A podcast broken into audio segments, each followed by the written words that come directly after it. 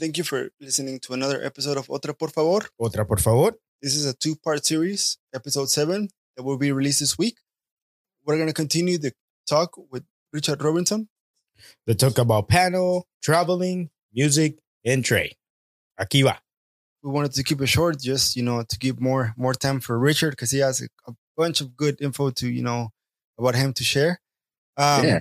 So, Richard, last year it was it was probably one of the the years in America that changed the way we look at things, and you know it happened with George Floyd, and and a lot of you know things were just going around, and not a lot of people were actually doing dialogue, and you were actually invited to a virtual dialogue.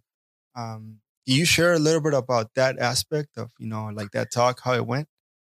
Yeah, absolutely. So, uh, you know, obviously last year was tough for everybody, uh, not just, you know, myself and you guys, but, you know, really across the world. Like, you know, you had COVID, you had, you know, you know, protests, you had, you know, financial crisis, you had all the different things that was a culmination of just, just, just massive stress, uh, stressors, if you will. So, um, yeah, I, you know, obviously after George Floyd, um, I'm sure everyone uh, is aware of it. You know, um, it was a tough time for a lot of people, and you know, it happened in the midst of a the, the pandemic. You know, when everybody was at home alone, just depressed already, and then you kind of had this this um, you know public execution on national television happen, and um, man, it was it was triggering for me. It was it was a really triggering um, thing for me because I've experienced similar Mhm. uh, treatment by law law enforcement, but obviously um,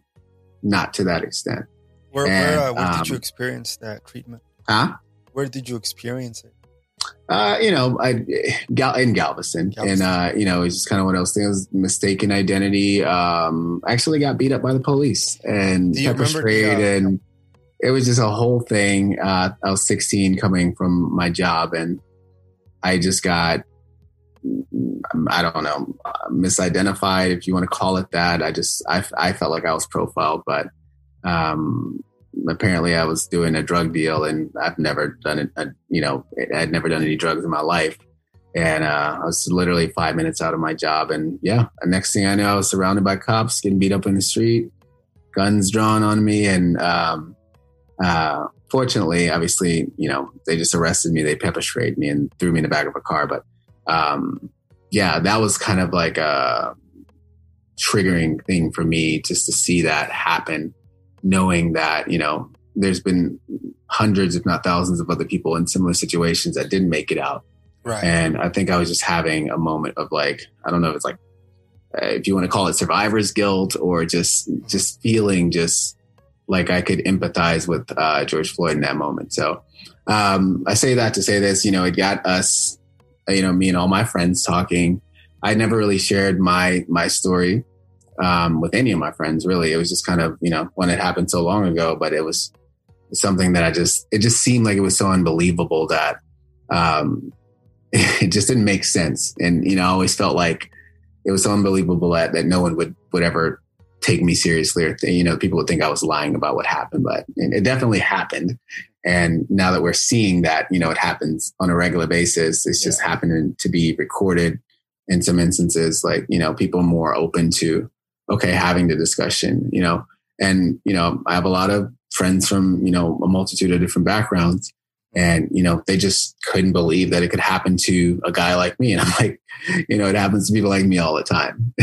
and regardless if you think that I'm educated, proper, whatever you want to label it as, um, you know, I'm susceptible, susceptible to having things like that happening to me as well. Um, but in the moment, it was, it was, it wasn't about me. It just, it was triggering for me, but it wasn't about me. But I just felt like compelled to like want to do something. And so my friends and I, we started to talk about it and we, you know, we wanted to start locally within our communities because, you know, if you're trying to start a movement, you know, there was a lot of protests going on. Um, I wasn't, I didn't feel safe with COVID and going out and protesting and, and, you know, also the, the cops were being super aggressive at the time too with the protests. But I wanted to just find, you know, a group of people that we can discuss like actual solutions and like um, something tangible that could that that could change mm-hmm. um, or facilitate change. And one of my good friends from college is uh, his name is Dexter Ellison.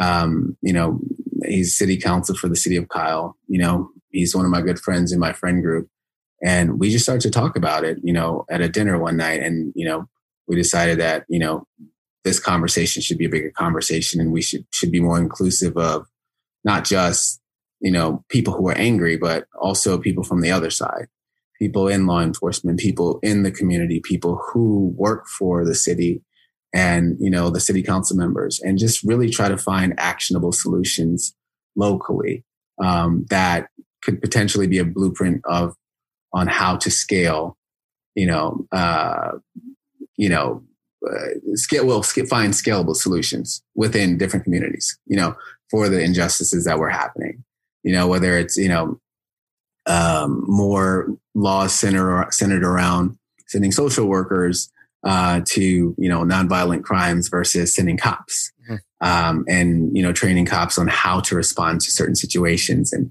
offering a bigger budget to you know have longer training for law enforcement and you know just de-escalation tactics instead of like militarizing um, the police officers.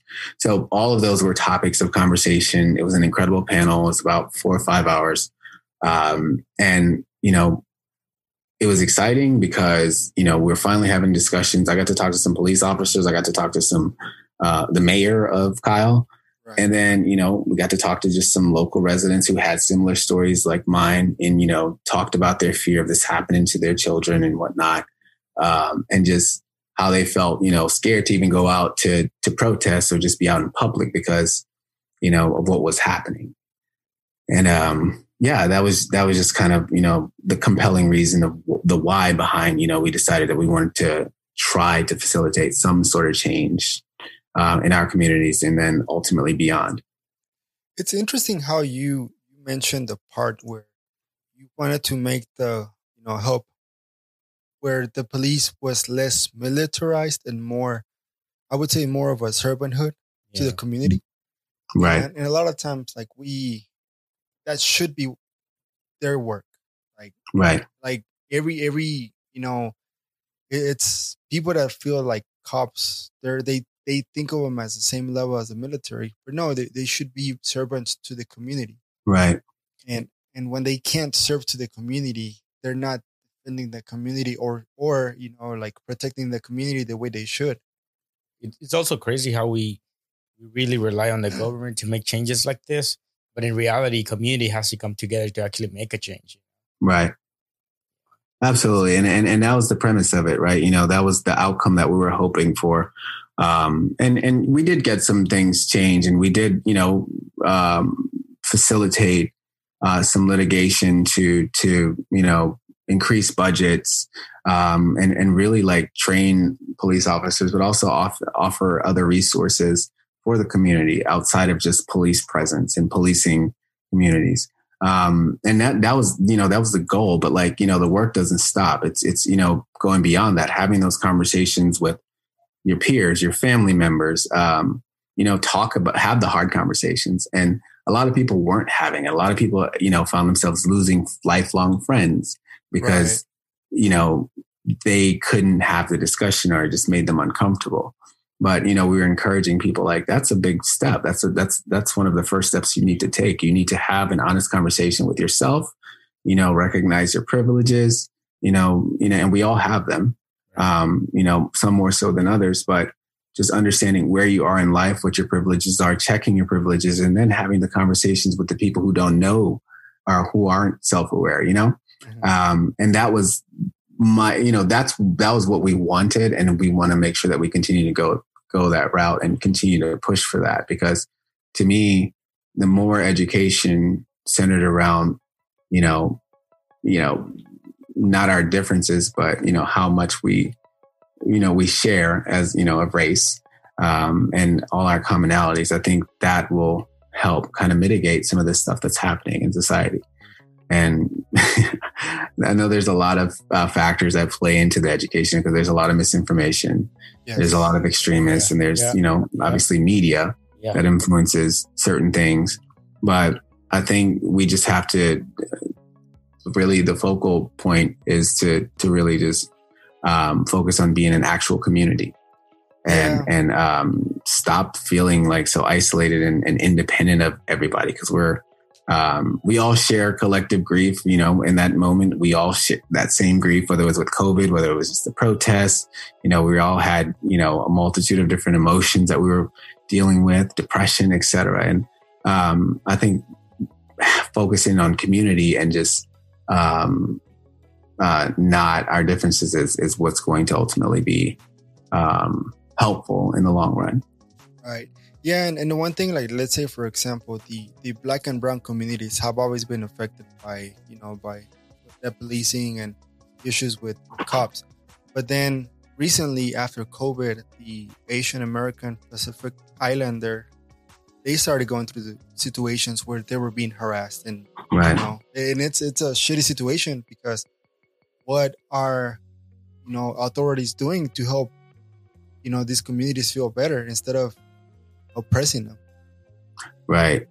Um, and yeah again that was another i mean and it's still happening to this day. It's a, you know it's a lot of um, before there wasn't a lot of coverage there wasn't a lot of information.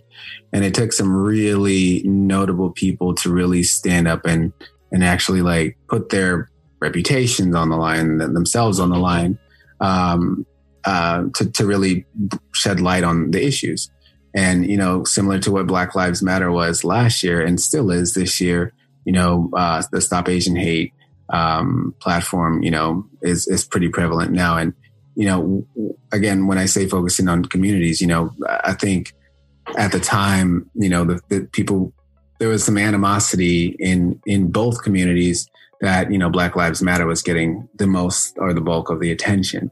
Mm-hmm. Um, and I think that's where the discrepancies are. It's like, you know, we're all in this together. We need to focus on the community aspects. We're all, um, you know, just pawns in this system of white supremacy, regardless if we're, you know, you know, we have, you know, you know, we're white passing, you know, some of us are lighter than others, and some of us have more privileges than others. But at the end of the day, you know, it's not a level playing field for anybody that's a minority. Right. And um, we need to focus on, you know, togetherness and community and really like focusing on um, how we can um, build each other up as opposed to tearing each other down. Uh, and I'm, I'm, I'm thrilled to see that it's happening now. You know, we have, you know, AAPI allies, we have, you know, indigenous allies, and we are an ally to them as well. And then we also have white allies, um, and trying to just, you know, tear down, you know, white, white supremacy. So, uh, it, it's a conversation that's, you know, it's never going to end.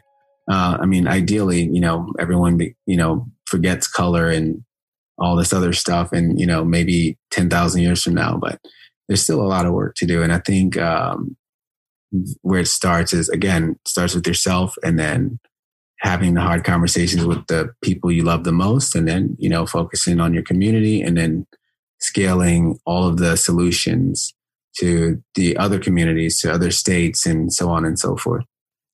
Yeah, and sorry, the one thing that like say for for us that you know we're in a different situation as our parents, like like maybe my uh like my parents they they didn't really just they didn't really know how to speak and and you know conversate about situations like this back in the days because maybe the resources weren't available. But like us as we're growing we our privilege maybe is that we have access to some resources where we can talk and we can right.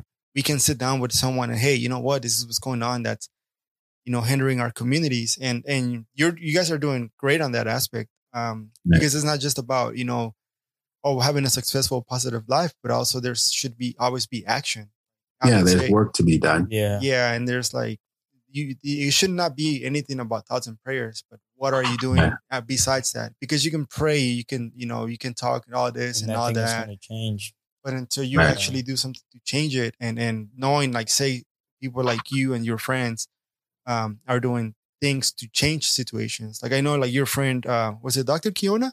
She's yeah. doing stuff with, you know, with like say when she travels, she doesn't just travel and, and and talk about like how cool this island is. No, she goes in the deep of, you know, like the depth of the culture and talks about it and yeah, shares her travel experiences with the privilege she has of traveling and how that can bring education of to know get to know more about the Right. different cultures that we have in America that maybe we don't think about. Yeah, I, I and I'm a firm believer in that. You know, one of the the the, the best teachers is you know uh, travel. You get to see how other people live. You you know learn their cultural norms and how they interact with each other. You know, learning their foods, just and this is their general way of life, what their belief systems are. You know, what their politics look like, and so on and so forth. And it's important to know that. It's it's important to to travel and see. I mean, some people have never left their home state, let alone the, the you know the contiguous uh, U- United States. Right. And you know, travel doesn't necessarily have to be overseas. It Right. it, it it literally is going from Texas to West Virginia or from Florida to you know Colorado. Those are two completely different, in my opinion, cultures and you know uh, political playgrounds, really.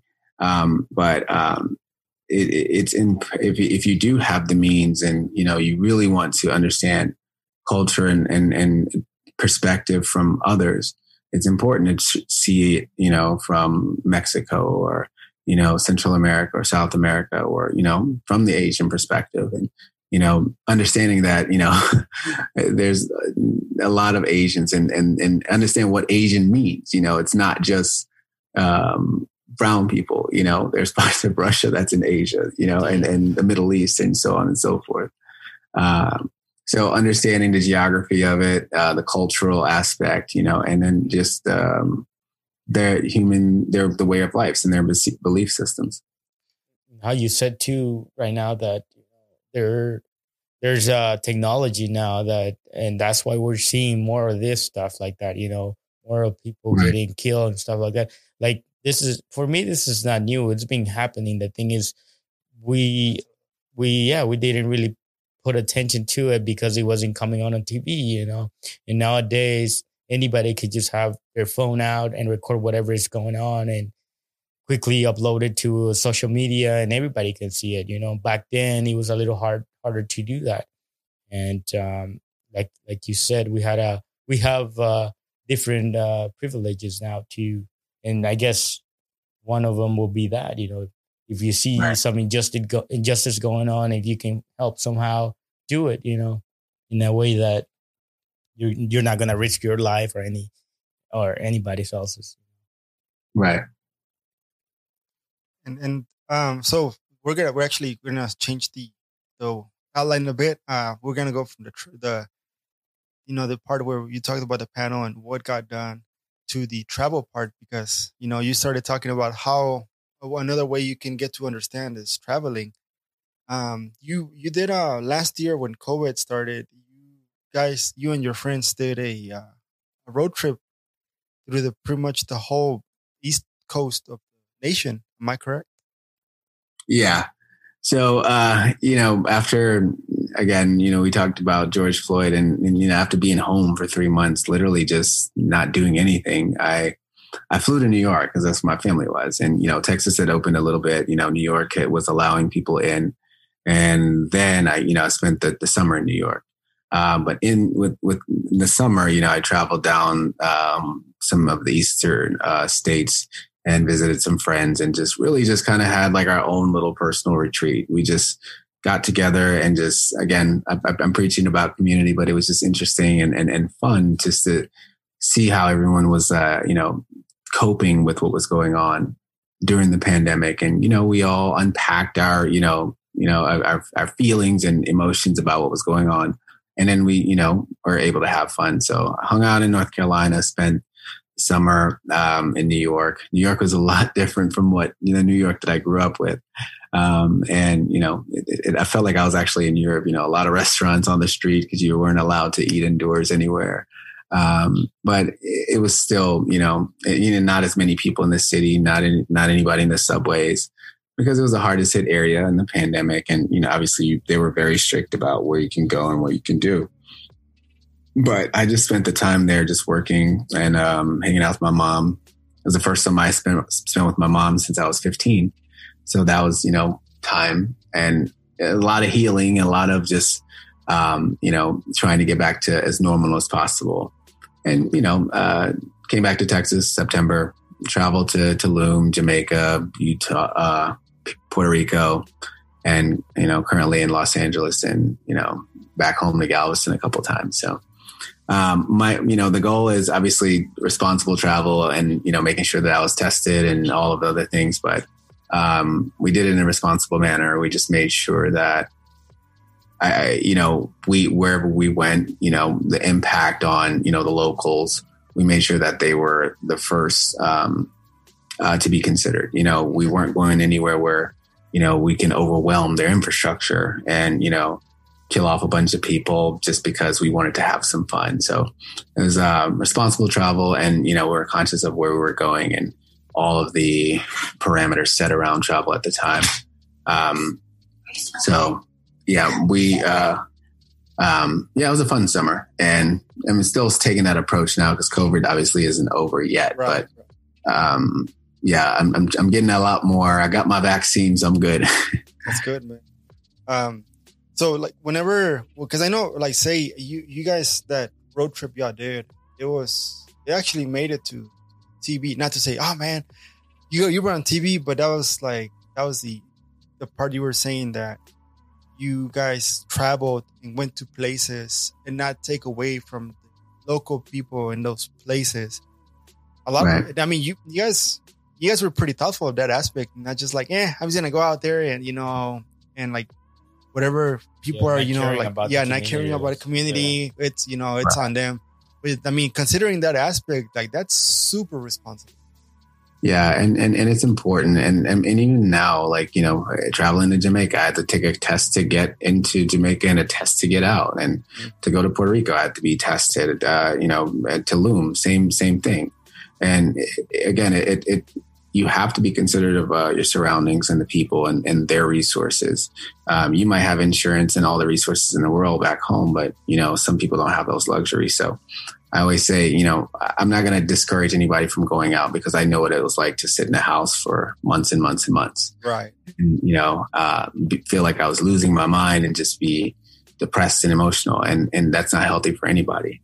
But if you can do it in a responsible manner where you're conscious of where you're going and you're conscious of who you're impacting, I say go for it, you know? And that's what we did. You know, some people didn't like what we were doing, but others, they, you know, it empowered them to do the same thing. What, uh, what, what, uh, like say from the, from the negative, let's talk about the negative input first. Like, what did people say? Uh, you know, there were a lot of people, you know, they were policing, um, you know what we were doing with our lives. Um, some people found it offensive that we were even getting on a plane, and at the time, I felt like the airport was one of the safest places to go to, and being in a plane because you couldn't be in there without a mask, and you couldn't be in the plane without a mask, and um, you had to be tested um, almost all the time, um, depending on where you were. And, you know, there was a lot of flack and, and there's people from overseas because, you know, it's social media, you have a global reach whenever somebody randomly follows you and they see what you're doing and, you know, they're in a different, uh, situation where they're in, you know, total lockdown. And, you know, it might look like what we're doing is inconsiderate, which, you know, it wasn't, you know, and, and initially I, when, when the fear subsided and people felt like, okay, um, you know, they're working on the vaccine, they're working um, you know, they, they, they're enough masks for out there for everybody. Now, people started to kind of, yes, there are some people that were irresponsible, but people needed to be able to relax and people started to relax, relax. And, um, you know, you just had those people that were super uptight about it and terrified because they're just watching the media and seeing the numbers go up of the deaths. And it just looks like we're out just living our lives and being completely inconsiderate. And um, you know, there was transparency to an extent, but I just didn't feel like I owed anybody um, an explanation for me living my life. Right. And you know, we got we got some heat for it from just like randoms, but I wouldn't take any of it back because uh, again, there's a lot of people that didn't make it out of the pandemic, and it wasn't because of the pandemic or the the the, the uh, because of COVID that they died. They just died lonely. They committed suicide. They were depressed and, you know, they didn't have anybody. And there was a lot of people that I knew who were in dark place spaces like that, that, you know, was uplifted by what we were doing as yeah. a group and knowing that we were doing it responsibly, mm-hmm. responsibly. So right. that, that's all I'll say about that. It was, you know, you, you're always going to have your haters. I didn't even right. know I had haters until I started to do Man, that. Whenever you are doing something them, right, you're always going to have someone saying doing something wrong. Yeah, yeah. as you guys get. No, you know? It was it was kind of crazy to see, you know, how people respond responding to us just living our lives, but um, we got a lot of this uh, love too. So there's a lot of positive vibes yeah. as well. And that's probably what you got to take, you know, when when it comes to that. That's right. all you need, just positive. Right. Yeah, because I mean, for the most part, like wherever wherever you guys were going was actually stuff that was outdoor. Right, exactly. you guys a lot of like hiking a, out on the water, and you know, it was mostly social distance. And again, we all needed to make sure that we weren't putting ourselves at risk first and foremost, and then you know also the people in the community. So we all pledged to to get tested multiple times, and um, yeah, it worked out. Yeah, you didn't get COVID. Uh, no, I actually did get COVID, but I got COVID uh, at home, oh, just oh, really? going to a grocery store. Oh, See, wow. it's kind of weird how you know, like I know, like one person that they quarantined, they didn't do anything, and they went to the store, and that's where they got it. Yeah, but it, it was weird because, like, like say for us, when when COVID started, we we didn't go out for the first couple, and we went to the store. I had to actually I did have to go out because I work delivering Chinese food during the weekends. In the weekend, so I had to go to, like to house from house to house. But thank right. God I didn't get COVID. Um, but other than that, it's one of those things that, I mean, it just it it is a situation that it happened to you, and, it sucks, you know. Yeah, because yeah. the same same with me. I was going to work uh, when the all started. I was still going. Oh yeah, you're going to hospitals. Yeah, I never, and- I never uh, stopped. Yeah, uh, I went to hospitals and I was there at the, you know, where everybody was at. And, you know, thankfully I, I did not get it. My sister got it and I never got it. Yeah. It happens like that yeah. sometimes, man. And, and, you know, I'm, I'm, I'm very healthy and conscious of my wellness. And, you know, I feel like I got it, you know, obviously I'm alive and yeah. breathing, but so I wouldn't say I got it the worst, but um, I was severely impacted by it for a couple weeks, and then you know um, I'm on the up and up now. So that's good. um, it just happens like that. Some people who are being completely irresponsible never got it. yes. Um, yeah. Galveston. um, so from from many of your friends that you traveled with, you you want to give a shout out, you know, and you know, like for something, them. like mention them. Yeah, last question. Oh, now from any of your friends that you traveled with, um, do you want to give a shout out to any of them?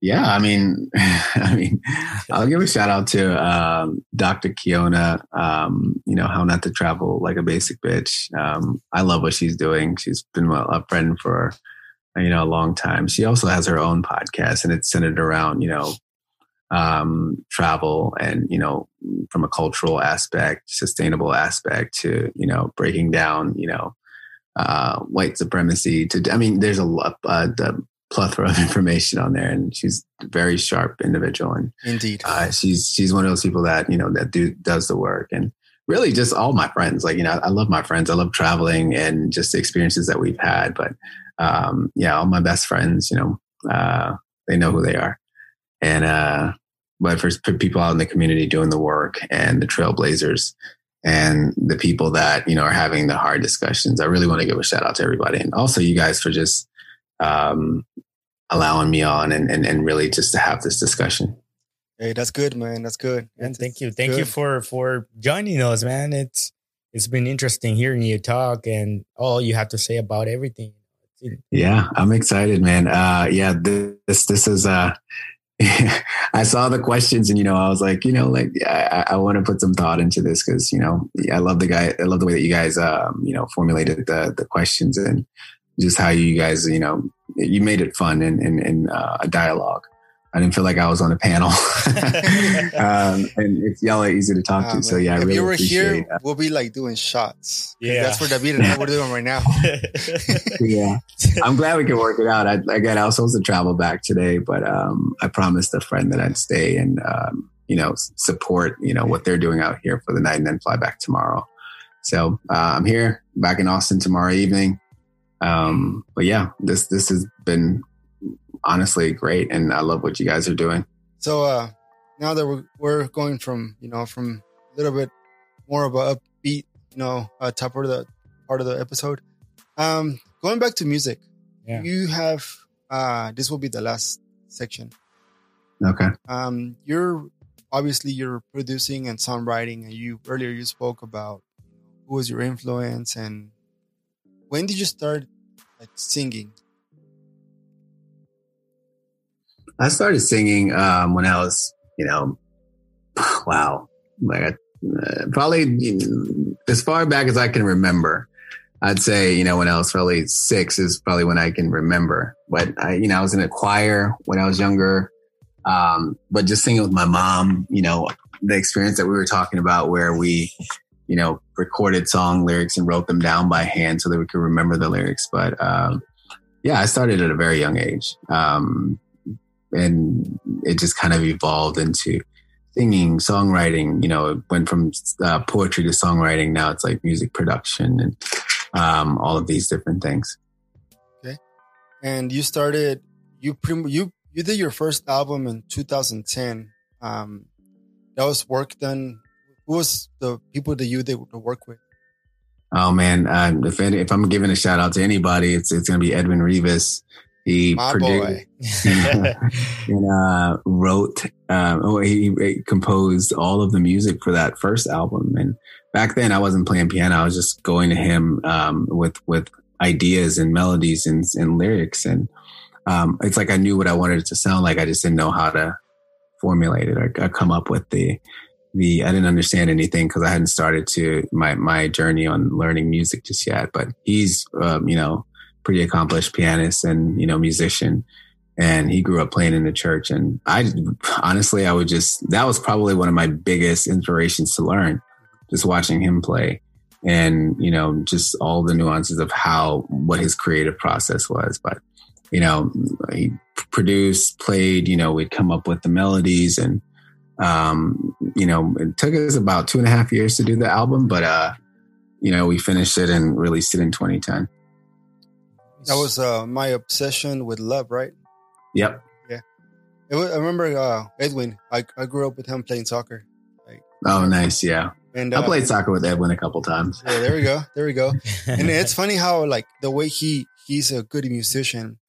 He actually he is also influencing his niece. Um, I forgot I forgot her name, Yeah, Alessandra. Alessandra. Uh, yeah, I'm actually working with her on some stuff too. We're actually, uh, I guess the it's not any secret. We we're doing a duet, um, a song I wrote. and I say she's a pretty phenomenal singer, just I mean she's very young, but I mean she she has a really big voice and a lot of potential. So I'm excited to to work with her, and I've I've offered obviously to just like help her, you know, write and compose, and you know just teach her what I know. Um, and you know she's super receptive, but she's already pretty brilliant herself, and she has a good mentor in Edwin. So uh, I'm I'm very excited to to work with her and um, on future projects and what we're working on right now. yeah, and that's cool because like from her, I feel like if if you know everything goes well for her, which we wish it does, like she could be in that Selena type of, you know, Cumbia. Oh, you're you're not wrong. That's exactly what I told her. Um, you know, like you, singing. you Yeah, got the you have two potential massive audiences. You know, Yes. you you speak fluent English and, and Spanish, and you can sing and perform in, in both genres and uh, or both languages. And um, yeah, the the the world's your oyster. You just gotta really want it. And I, I talked to her about um, you know really perfecting her craft and not just being a singer, but being you know an artist and, and, and talked about artistry and just, so she's really instrumental in, you know, uh, recording herself, you know, you know, understanding, you know, what vocal inflections to do and, and harmonies and, and things like that, but also just the the composition of it as well. She may not know how to play an instrument, but she knows what she wants, right. and that to me is super admirable. And that that that's still also very rare. You may not know how to formulate it physically on an instrument, but you know exactly the sound that you're looking for. And to me, those people are just like geniuses. You know, they just they just understand it without even knowing that they know. Right, the Rivas, man, they're they're talent. They're all, they're most of them I know they're talented some way or another. Oh, absolutely. Like, you know, even uh, Edwin, not Edwin, uh, Pedro. He's a photographer, and he's a very good photographer too. Very good photographer. I, I talked to him, uh, and we, we plan on shooting together sometime. I just haven't had the time to do it, but yeah, he's pretty. He's established himself over the last couple years for sure. They're actually from El Salvador, Chaparro. Oh, really? Yeah, man. Mm. Paisanos. Yeah, that's good, man. Um, so that's good, man. And uh, what's like the name of the albums besides uh, My Obsession with Love? What are the other ones that you have? Yeah, I, I, released a second album, which I worked on for years as well. And this is with uh, Edwin and another producer, my boy Justin Payne out of Texas State University by way of Clear Lake. Um, you know, he uh, did, you know, a bunch of the songs on my second album. And he's also an engineer. And I met him in college. And, you know, we've been working since 2006 together. And we just have a natural just uh, chemistry when it comes to making music. And the guy is brilliant. He plays every instrument, drums, you know, guitar, uh, piano, and and he's also a sound engineer too. So um, all of these different things, um, he helped help shape the second album. And Edwin, obviously, I still worked with him on a lot of different projects, um, and he produced a few songs on that one as well. And him and I are working on a. am um, mostly producing my third project, uh, but Edwin is uh, working on a couple of songs, uh, specifically the one that's featuring Alessandra and another. And um, I've produced um, since 2017. Mm-hmm. Um, I really just, we talked about wanting to get into production, understanding more about theory and the why behind the creation of the music, and then also venturing into engineering. And um, yeah, I just feel like I've learned so much over the last four years, and I'm pretty good at it now actually really good at it now, but there's still a lot of work to do. But so I'm slowly producing um, this new album, and you know, if I need help on certain songs, you know, I, I have two really awesome resources in Edwin and Justin that you know can help me um, make take it to the next level. All right, all right. That's cool. Um, so there's, I do want to say, I do have an apology to make to you. Uh, that happened 10 years ago. um, so Valeria, she sent me a message, you know, Edwin's wife. Mm-hmm. Uh, she sent me a message and she was like, Hey, are you busy this, this uh, evening? And it was on a Saturday. I was like, mm. no, I have plans. She's like, oh, it's because Edwin and Richard, they're releasing their album, uh, My Obsession with Love and they're gonna have an event. And I was like, oh, oh, you missed the event. The event, dude. My bad. the event was pretty dope too. We I forget where we were. I think we were in like Texas City or something, um, or somewhere. But it was it was pretty fun. Yeah, had a good time. That's good, man. That's good. I had a little buzz back then, but now it's just like I, I'm all about the artistry and just the creating of the music and less the hype. But you know, I feel like if it resonates with people, you know, great. But I just have this unyielding passion just to keep creating and, and writing, and that's never going to stop. Hey man, if you focus on the art, everything falls, you know, falls together. Right. So, um, besides Bob Marley, what's your influence in music? Yeah, I mean, I'm actually, I mean, I I listen to everything. I mean, I listen. I love classical music. um, I, I heard uh, David say did classical guitar and my, you know, yeah. my ears yeah. piqued my interest with that. Um, I love classical. I love, um, cause you know, you understand, like I said, it's storytelling and, and it's not any lyrics. You just hear just all of the beauty and whatever Beethoven or Tchaikovsky or Mozart was going through at the time. And they put it in the music and, you know, it, it speaks to you differently than lyrics does, but you know, it, it is speaking to you. Um, so a lot of classical music. Um, I, I, love Stevie Wonder. I just love artists. I love people that just know um, exactly what they're doing. They they they want to be involved. Like Michael Jackson you know, he had an obsession with, you know, his performances, you know, his lyrics, you know, the way he sang it. And, and to me, that's just so admirable. I like people like Beyonce because they're perfectionists. I love Yes, people like, you know, sure. and Jay and Tupac because you can tell that they put the work and they, you know, into their craft. And um, the songwriters, I love producers. I love, you know, Scott Storch. You know, Yeah. one of my favorite things that came out of last year was, um, you know, he had the verses with, I think it was Mannie Fresh. And Mannie Fresh is a pretty renowned, you know, producer. He's had some hits, but it's just a variety of type and styles of music that separated Scott Storch being musically inclined and in theory, as well as, you know, being a um classically trained pianist. Um, that made all the difference in the world. He was producing love songs, jazz, you know, Mario, Let Me Love You, like all these different, and also, you know, um, one of those, I forgot what the hit song with Jay Z. Uh, I think it was like, uh, I can't remember now. I I don't want to say the wrong thing, but just Now you say it, man. Yeah. Well, we can always go back right. and, and say, you know what, he's something wrong. We, we listen to here. Don't be, we've, made, we've said a lot of messed up things over here, so you're good. I think he produced still DRE. Uh, no, maybe that was Dre. I just can't remember. Um, I, I'll look it up, and if it comes to me, I'll I'll say it. But um, yeah, he just he produced. Uh, it's the one that's a dun dun dun dun dun dun dun dun dun dun. dun. I think it is still still still DRE. Um, Sounds Because Jay-Z still wrote that Dr. Dre. yeah, yeah, yeah, that's it. yeah, Yeah, yeah. so Jay Z wrote the song, and you know, Yeah. he, Scott Storch, I believe, produced it. Yeah. And it was just amazing to see. Like he didn't really have an agenda. He just Mhm. played what came to him, and you know, he'd get on the piano and uh, play "Let Me Love You," or he'll play a song that I had no idea that he produced, and then he'll play a hip hop song. So those are the types of uh, artists that I grab gravitate to. You know, like I'm, I'm drawn to them because I I want to understand their creative process. Prince, who played every instrument, Purple you know, Rain. and was just a phenomenal performer. And Yeah, for sure. uh, again, just just just phenomenal just musician in general, and the the work that he put into to what he was doing. That's what um, I love. I love, and but you know, I have my favorite entertainers, favorite songs that I hear that are catchy. You know, that I know that the artist didn't write, but they they also perform it well because that's also an art form too. So Yeah.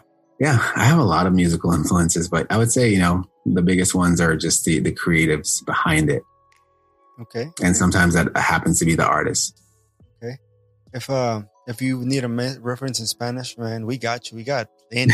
Aquí te tenemos sin miedo al éxito, papi. Hey, okay. without without uh, without uh, being afraid, puppy. Or or what's no, it? that Yeah. again, um, Edwin and I talk about this stuff all the time. Like you know, and um, I've I've actually had Alessandra sing one of my songs in Spanish and Okay. like make it her own, and I thought it was just like beautiful. So I was like, Yeah. look, well, if you need if you need help translating songs, dude, like actually, I'm a I'm I don't want to brag, but I'm a pretty good trans. I've translated albums in the past, okay, so just hit me up, man. and we can okay, work it out. all right. Um, and It'll be interesting to hear what it sounds like because again, just I'm sure that's like nuanced and like I I know that English, you know, the adjectives and verbs aren't necessarily the same as yeah, like for sure not. yeah, but um, Spanish. So it'll be interesting to see uh, how it comes comes out. But but David and I we come in a package. So if I come, the beat comes. Yeah. so All right, it's, it's both of us or none of us. There's actually, um, if you get a chance to listen to uh, an artist, I would say is Luis Miguel, Oof. right? Yeah. Yeah, man, that guy, like, say, talking about feelings and emotions, Yeah, that guy is it, man. Like his background, like you know where he's, where he comes from, and and everything he's lived. Like that guy's a super good artist. yeah. Okay, I'm gonna put that on my my to do. Yeah. Just you know my You like follow some up. songs for sure. Yeah, I'll, we'll, I'll tell you what. Next time you come, we'll listen to Luis Miguel with some tequila, Oof. All right, and you know, then it'll be an experience. I oh, got. for sure. But we'll listen listening to We'll get Miguel into feelings for sure. Yeah. Vicente Absolutely. Fernandez in there too. Ooh.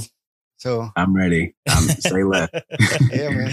Um, so quick, quick things. Uh, like I like say a little bit of trading. Um, because we're already almost an hour and thirty six minutes, which is good. longest. You know, Yeah, that's good. I think it's it's the longest, and I would say like a pretty cool episode. yeah, it is. Yeah. It's Like- worth. People, we don't just know about soccer; we also know about other stuff in life. I love it. I love it. Well, yeah, I'll talk. I, I can give you a quick uh, insight on like. I take your time, man. No rush. My, It's a uh, two part episode now, so. Oh well uh, all right perfect. Uh trading um and what i do in my day to day you know obviously I, I talked about you know what i do and um how much i've learned and, and what my intentions are with my trading and you know that's generational wealth or you know i'm funding my future lifestyle and also sharing my knowledge so that other people can do the same thing and you know uh incorporate that into their everyday lifestyles you know because we all want a better quality of life. And that's really my my why behind understanding the trading and investing piece. And everyone wants to make money and, and live comfortably. Um i you know my general tips in, in to start trading um first and foremost i'll say trading and investing is daunting. It's very scary. Um but as you become more seasoned you realize how much you really don't know and that you can never know everything so that to me was a relief because even seasoned professionals make mistakes. You also realize that the most knowledgeable people lose and they lose a lot.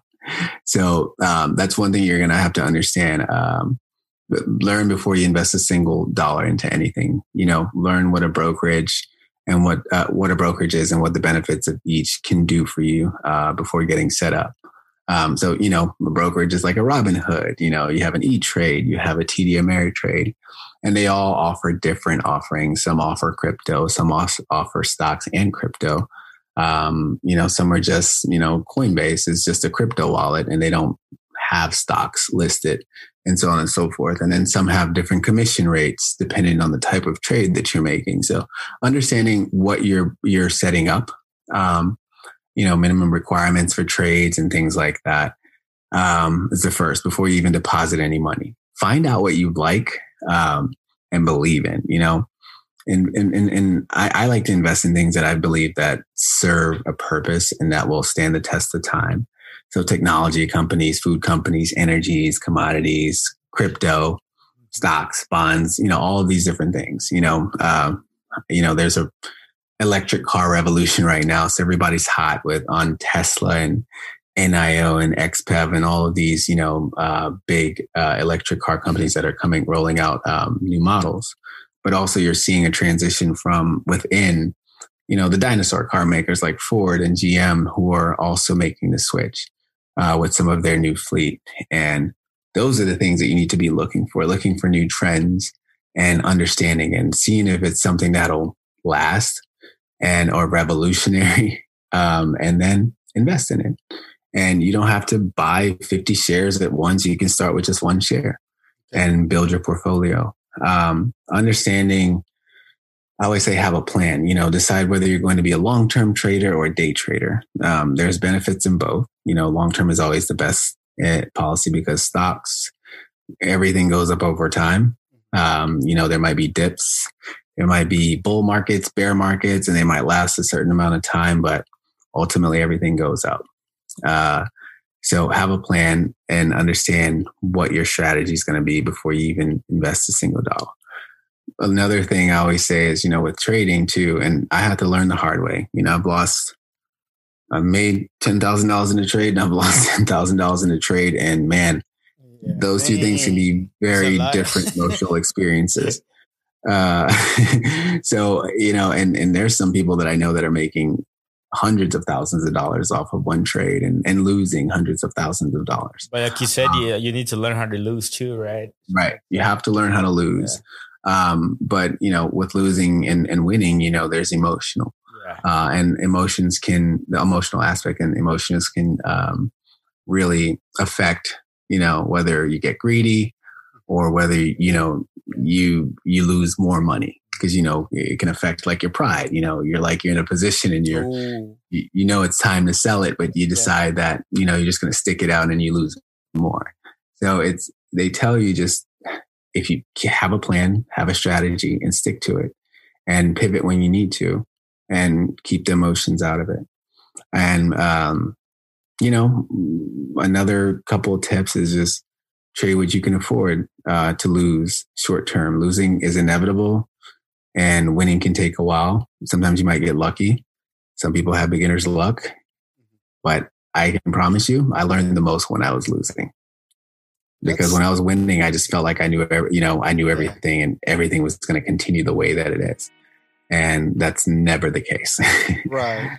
Um, and you know, once you do start to, to trade, just be a student of like the financial markets and just the environments and what influences um, price action and just you know the economy. And also know that the stock market is not the economy, but there are factors in the economy that does affect the stock market, uh, and and understand what pushes and pulls or in, you know makes the, the tanks the market, if you will, or um, uh, makes the market you know go up.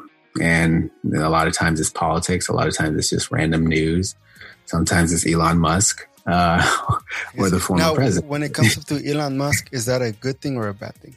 uh, I mean, it, it, it, there's a give and take with Elon Musk, but you just have to time it right, or you just have to be a long term investor and just hold on for dear life.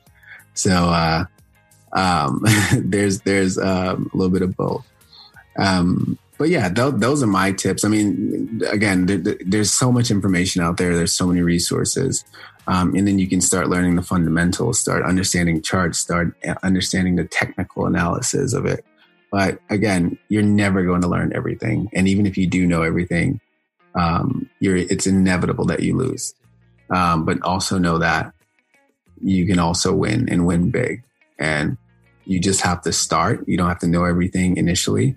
You know, start with the first two, understanding where you're putting your money and what's accessible to you and invest in things you like. And I just feel like if you believe in it and you know you have a conviction, then I say hold on for the long haul because it's going to benefit you long term. And then, you know, a helpful tip, and, this is something I'm trying to teach myself too, is find stocks, you know, that may not move up that much, but pay you just to hold the position, dividends, and reinvest your dividends and uh, let that create accumulate over time. And that's how you build your wealth. So, so, so you, you would say maybe have a like do it two ways. One where you invest in stocks that fluctuate, and then one mm-hmm. that is a little more secured and yeah, you know, more yeah, because you know, and and it's not just stocks. There's other secure assets that you can you know, or commodities that you can invest in. You know, there's um, bonds. You know, uh, you can invest in gold and silver. You know, those are storages of wealth, um, and those sell off too, and those rise too. But um, there's commodities too. There's energy stocks. There's uh, oil, you know, that's probably not going to be relevant for that much longer. Or it, will be, but not as much as it once was. But just finding out the different uh, sectors and, you know, the markets and then understanding, um, you know, what you like about them and then educate yourself on them and then invest and then have a growth portfolio and then have a, a dividend portfolio. Yeah, man. Once, man, we need to get uh, Uncle Biden to give me my my, my green card, cause you Biden. yeah, because then I can start trading. you know, that's that's I've been wanting to trade, but because of not not, not having a green card right now. No, mm-hmm. I do have DACA immigration, so if you want to come at me, I'm protected. yeah. I got his back too. Three. so, so, yeah, once once we get that that going, uh, it'll be easier for me to. Trade. Yeah. So, and hopefully that's sooner than later. Yeah, So right now, right now we're just focusing on making this podcast grow and make money out of that. no, not really. Make not uh, really. make uh make people, you know, find like an uh, like a outlet, you know. Yeah. And the stress reliever. That's why we're making this for. yes, that's true. That's true. Yeah. We're we're we're, we're doing a little bit where we, you know, want to share positiveness and also like we we you know do something like this where someone that's a little more of an expert because obviously as time and, and, experience comes you're you become an expert subconsciously right. so like what you're sharing right now and and and on, on investing and trading that's that's a, something good yeah. because like you said you learn more from losing than from winning. Right. And that's the thing though. A lot of people doesn't understand that. And they think that when they invest they're always going to win. And it's not even like that. Yeah.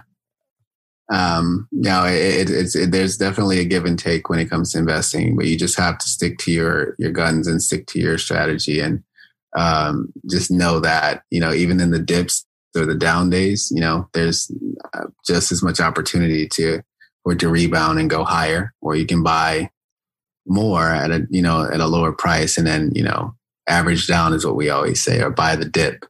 Um, but uh, that's that's you know trading jargon. But um, yeah, if, if you don't lose when you're in the if you don't sell in the red, you don't lose. So just keep that in mind when you're trading. You know, there's going to be uh, peaks and valleys. Are you trading right now, Chaparro? No, man. I, uh, my friend uh, Juan Sarmiento was uh, trading. I don't know if you saw him a lot of yeah. posts. Uh, he was posting a lot, uh, especially with that uh, uh, happened to what was it called? Uh, I said uh, the, the GameStop. Big, yeah, that big yeah. GameStop thing happened. He, he I believe he was able to invest or whatever, and yeah, he he started investing. But no, I haven't I haven't really got into it, but I need to. Now that I'm listening yeah, to, we can we can do another episode yeah. that that goes a little bit more in depth, and you know, I mean, I think it'll make sense to just bring on some people that are you know with their that could share different perspectives yeah, yeah. and experiences with trading and maybe some experts you know so, uh, yeah. I, I, wouldn't say i'm the expert it's just i'm sharing my knowledge and my approach and obviously i'm not a financial advisor but um, those are fundamentals i believe that people should at least consider before taking um, you know diving in into their uh, journey of trading okay tell you what man the next episode we have we're gonna have a couple episodes with you. One has yeah, to be sure. with you, Edwin, and then the next one will be about you trading and you know uh, uh, another expert. But yeah, man, the next one will have to be like in person where we can take shots. Yeah, yeah, we can. I love that. Yeah, I'm excited to hear hear hear the episode and you know how you guys edited and everything. So yeah, yeah, yeah man. Well, um, anything you want to share, um, or anything else you want to add? Well, um, I mean, I'll just, I guess I'll, this is an opportunity to just plug my music and, you know, uh, just know that I'm a, an artist through and through. And, uh, I do have music on, you know, the popular streaming platforms, Spotify, Apple Music, Google Play. Just look for Richard Robinson Music. You know, I got two full albums and a few singles and, um, working hard on a third record. Uh, it's going to be pretty phenomenal. Um, that I've, you know, for the most part produced on my own, but yeah. And uh, yeah, uh, I'm out here in the market looking for a job too. So holla at your boy. yeah, listen to this episode, and if yeah. this is not enough, I don't know what's enough. Yeah. but all right, hey, well, Richard, thank you for having having you here, man. It was an honor, and and hope we do this again. Um, yeah, for sure, man. Thank you. I appreciate the you know the opportunity, and uh, David, it was really nice to yeah, nice to meet you, man. With you and meet you and um, Richie. Um, I'm gonna I'm buying an electric guitar. Uh. I, I, played one for the first time yesterday, and I am super stoked. So I might have to hit you up about some more lessons. Here's the one thing, man. When you buy an electric guitar, you're gonna have to buy pedals too. So yeah, yeah. the amp.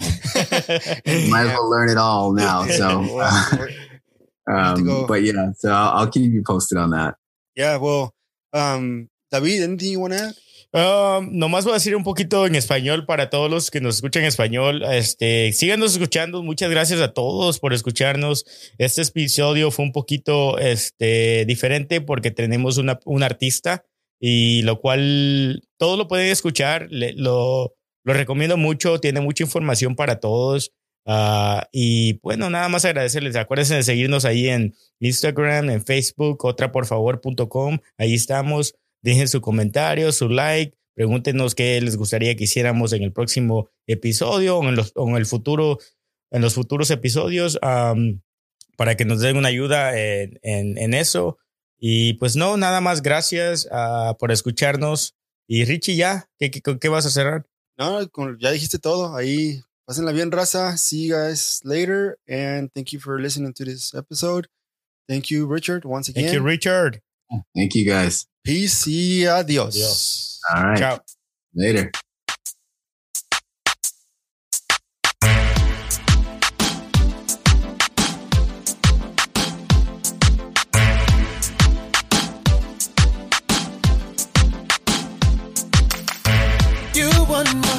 when you kissed I really wanna understand. Would I give just enough if you can see me?